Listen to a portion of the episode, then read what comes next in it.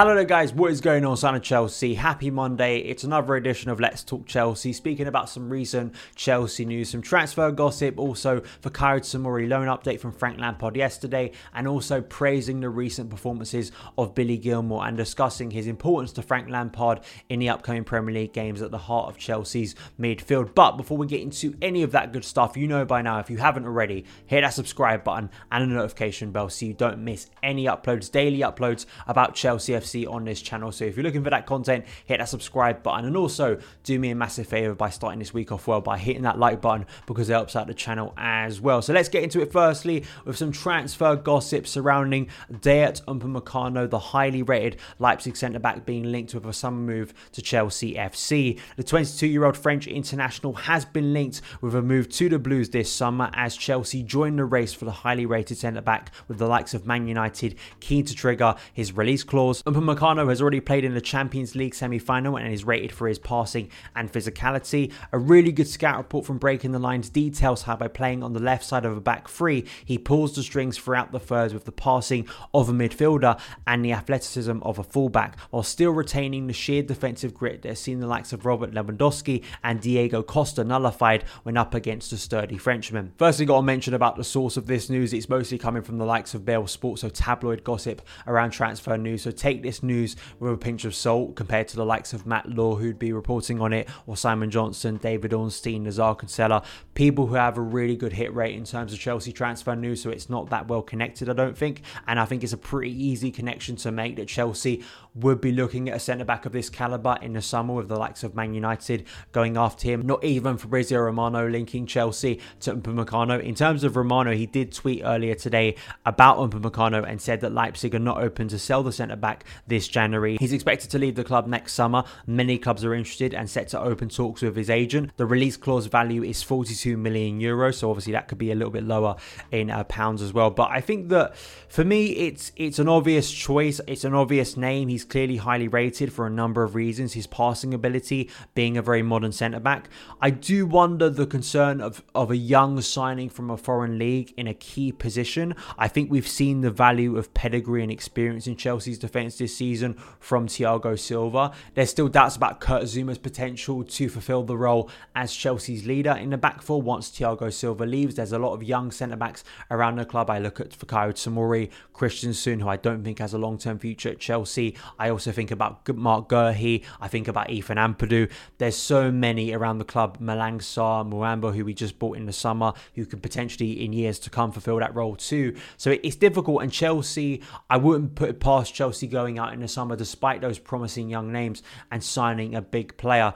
And apart from Upamecano, who's a big name, I think of Gimenez from Atletico Madrid, who's been constantly linked to Chelsea from the likes of Matt Law. So I think he's probably top of the list uh, compared to other centre backs you could name. There aren't a lot of obvious names at the moment. I spoke about Simakan last week being linked to Chelsea this month. Another player that was quite confusing, you know, didn't feel like a player that would be a massive upgrade on what we already have and would feel more like a signing that could go back out on loan and may actually never play for Chelsea. I think it's a really delicate balancing act for Chelsea in the long term because bringing in a young centre back from a different league. We've seen Timo Werner and Kai Havertz struggles to adapt into the league, and you feel could Upamecano still as a very young player struggle with that? You know what he deals with on a regular basis in the Bundesliga compared to the Premier League. It's very very different, and I think that sort of the space that strikers occupy, the different type of forwards you face on a weekly basis from the likes of Man United to say Burnley, it's very challenging, and I still wonder a player learning will Chelsea feel also about Kepa Arrizabalaga spending a lot of money on a young player and potentially it failing. I think that's the issue as well. Um, I just think it's it's different to attacking players, so I think you can give more time. I feel like defensive signings I, you want more pedigree and also experience in that area, especially when we don't have a lot of defenders of that ilk compared to Thiago Silva at the moment. Let me know your opinions. I know people highly rate him, and I think he could have a massive future already, doing a lot of great things under Julian Nagelsmann at RB Leipzig. And speaking about Nagelsmann, could he have a future at Chelsea as well? Let me know in the comments below. Next is another centre back that currently is at Chelsea. Did play yesterday for the first time in a long time, and that is Fikayo Tomori coming off the bench against Morecambe in the latter stages. And Frank Lampard speaking about Tomori's future and basically confirming the club are looking to get him a loan. This is what he had to say following the win over Morecambe in the FA Cup. There's a possibility that he could be going out on loan to get games somewhere else, but that has to be the right solution for him and the club. He was part of my thinking to start today, but we're looking at that. I think it's interesting that Frank Lampard has directly confronted this issue and also said that the club are looking potentially for a loan. The fact that Tomori was so close to a loan on deadline day to West Ham, he desperately needs it. I spoke about Leeds being in for him last week. Could that be a possible destination for him this month? He just needs to go somewhere and start playing football. I think there is a hesitancy apparently from the club due to this recent Christensen injury and their concern about that being very long term um, and potentially him being out maybe for the rest of the season at worst case or at least for a few months and wanting to have a number of centre backs at the club, having four centre backs available at any given time. I know you could shift to a back three and play Dave there, but especially with Lampard at the moment, he's only played a back three once this season, and that was against Man United back in October. So unless he changes it again, I think it's very unlikely he goes to a back three again. So he'll want four centre backs, four natural centre backs to play in two positions, and uh, Tomori could fulfil that. But I think for Tomori's own career, the fact that he was in the squad yesterday but didn't start ahead of Thiago Silva in a game where Chelsea weren't really tested at the back, I think it's a shame personally for him. So that needs to happen this month, I think, for Tomori.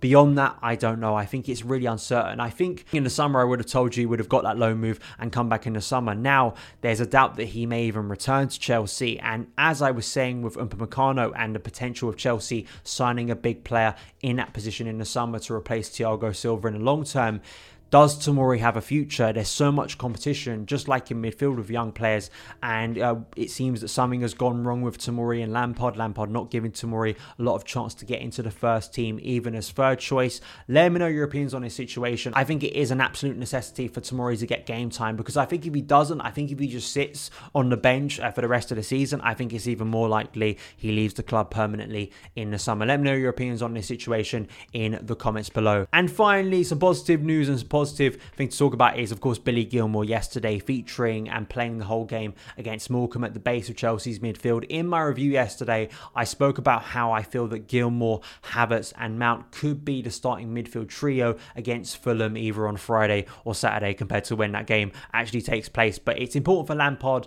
to strike the right midfield balance again because we've had those issues rear up uh, recently, and also N'Golo Kante being injured but also getting suspended. What happens beyond that? You know, I think if Gilmour was to start, say, against Fulham and play really well, but then Kante is ready for the next game, do you bring Kante back in? What happens? It's been such a massive headache for Lampard, but also Sarri before that as well, in terms of what is the best midfield configuration. And I think that many people have ideas of what it is. It's a bit like the formation. I get asked a lot about what I think the best formation for Chelsea is. I think it's a very difficult question to answer because I think there's a lot of evidence to give you different answers, to be honest. Sometimes it looks like a 4 2 3 1. Sometimes, say a month ago, it looked like the three with Kante holding was a great solution for Chelsea and for Lampard. But now you're sort of doubtful about that in terms of games, in terms of us being exposed against the likes of Man City and Arsenal. But this article from Simon Johnson sort of goes into Billy Gilmour's performance and why Frank Lampard trusts him. As you can see here, Billy Gilmour is the youngster Frank Lampard truly trusts, whatever the pressure. Just looking at his performance that Simon Johnson delves into against Morecambe, he was into the action from the off, winning back possession on the edge of his own area before calmly finding a teammate. It set the tone for what was to follow. Playing in the deep holding midfield role in front of the back four, only Cesar Azpilicueta and Antonio Rudiger had more than his 110 touches of the football. He finished behind the same duo for total passes, of which 72 were in the opponent's half, with an overall accuracy rating of 92.2%. I do love watching Gilmour play, and I love the potential of Billy Gilmour to potentially be a bit of a hybrid player for Chelsea in the future. What I mean by that is sort of a mix of N'Golo Kante and Jorginho, sort of that interceptor, someone who does have the mobility and presence in the middle to break up play, but also the passing range that N'Golo Kante can't bring you, but Jorginho can. And you think about the limitations of Jorginho's game in Lampard's system, but also in terms of the Premier League and the intensity of it the dream scenario, and I think we saw this last season, was could Gilmour fulfill that role in the long term for Chelsea? And it's interesting because I feel that Gilmour obviously is high in Frank Lampard's thinking. I think the fact that Jorginho didn't start at all yesterday, didn't feature at all, I think is a massive statement because that's the sort of game for fringe players you feel are guaranteed to start. Yes, Lampard did feel the stronger side than usual in that type of game, but I think the fact that he gave a vote of confidence for Gilmour at the base of his midfield, I think says a lot for what he thinks about Gilmour moving forward. I think the maturity of performances he had against Liverpool, I saw a comment yesterday, and I think there are some doubts about can he go up against top level opposition. We'll go back and watch the game against Liverpool, a high pressing team, and he had an incredible performance. I do concern about what Lampard does when, say, Kante is back fit, because you don't really want to just bench Kante, even though he's in, been in poor form recently. You want a player of that quality back in your starting 11. Uh, but it's an issue because I think both Gilmour and Kante, I've seen them play on the pitch before, and I get a sense they could almost get in each other's way. Could Lampard sort of change up the formation and system to suit that? But then you're looking further up the pitch at the likes of Mason Mount and Kai Havertz as well, along with the attacking players beyond that. So it's difficult for Lampard, but I think at least for the short term, looking at Fulham, a game Chelsea have to win, um, I feel that Billy Gilmour absolutely needs to be in that starting role. I think he adds so much just maturity, calmness, simple play, but also sharpness that Chelsea lack sometimes. It's not just him playing against a League Two side, it's also in the Premier League as well. He seems sharp, he seems intent, he gets the ball and wants to do something proactive with it, which I think is great for Frank Lampard's midfield. Let me know your opinions on Billy Gilmour. What happens when Kante returns? What do you think the future of Billy Gilmour is? Do you think he will be a lone sort of DM, sort of a deeper line midfielder? But do you think also he could play maybe as a number eight later on in his career? Let me know in the comments below. But that is it for this edition of Let's Talk Chelsea. Thank you guys so much for taking the time to watch it. If you did enjoy it, hit that subscribe button and a notification bell so you never miss an upload. Follow me on Twitter at Son of Chelsea. Have a great day, and I'll see you again